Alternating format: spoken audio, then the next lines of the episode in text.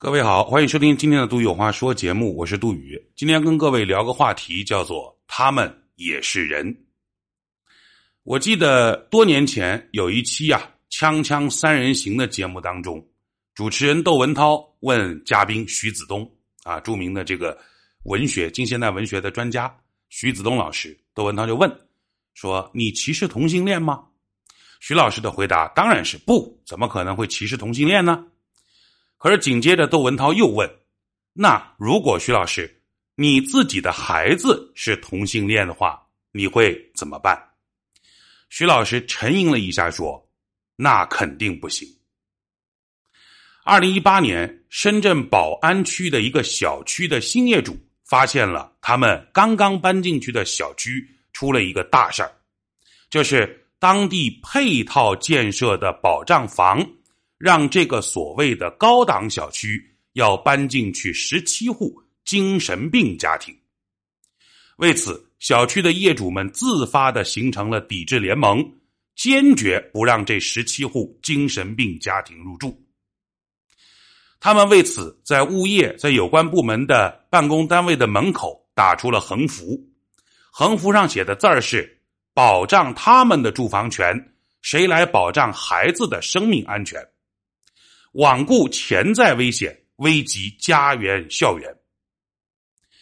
即使有关部门的同志和这些孩子们的家长一再苦口婆心的跟业主们说，这十七户家庭绝大部分都是自闭症的孩子，对周围的人群和社会没有任何危害。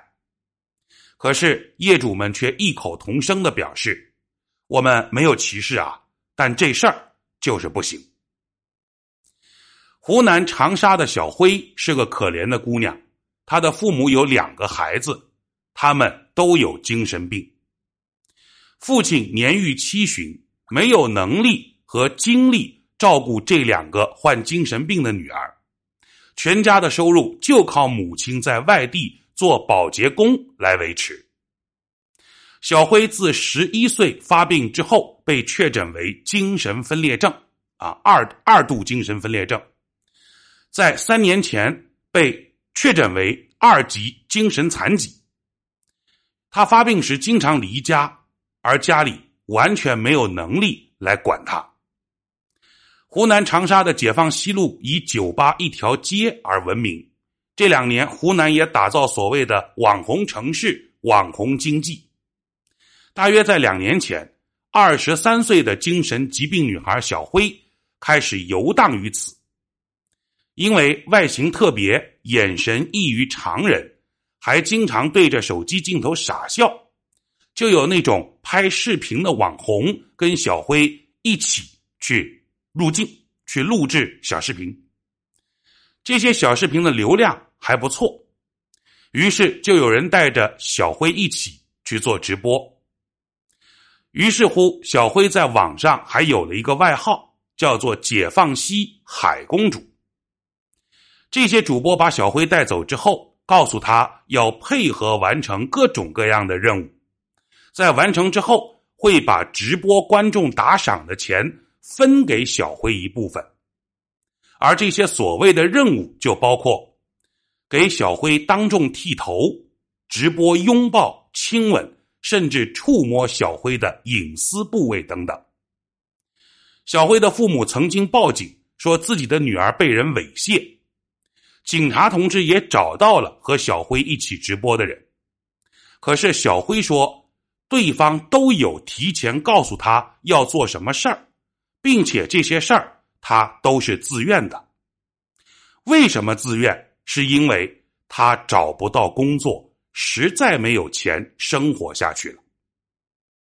在今年的十二月九号，主播小朱和小辉一起直播，在明知道小辉有严重糖尿病的前提下，要求小辉吃下了五盒酸奶，结果直接给他送进了 ICU 的重症监护室。让人唏嘘的是，就连医院派救护车接走小辉。直到送进 ICU，这个过程仍然是在全网直播。事后，长沙警方已经对涉事的相关人员进行了刑事拘留。你现在搜索小辉那几个和那几个相关的账号，在所有的平台上都已经基本被封号，搜不到内容了。可是我的问题是，然后呢？这样的事情以后还是会有，不管他是叫小辉、小王、小李、小张，我们都知道问题出在哪里，也都知道不管怎么唱高调，现阶段这个问题很难彻底根治。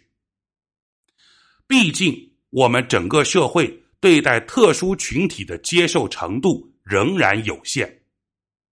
就像文章开头提到的徐子东老师，他说：“我不歧视，但是如果我儿子是不行。”就像文章前面提到的深圳小区的业主说：“我们不歧视，但是但是让他们搬进小区不行。”根据相关统计，中国心智障碍人群的总数是两千五百万，六十个人里面就有一个。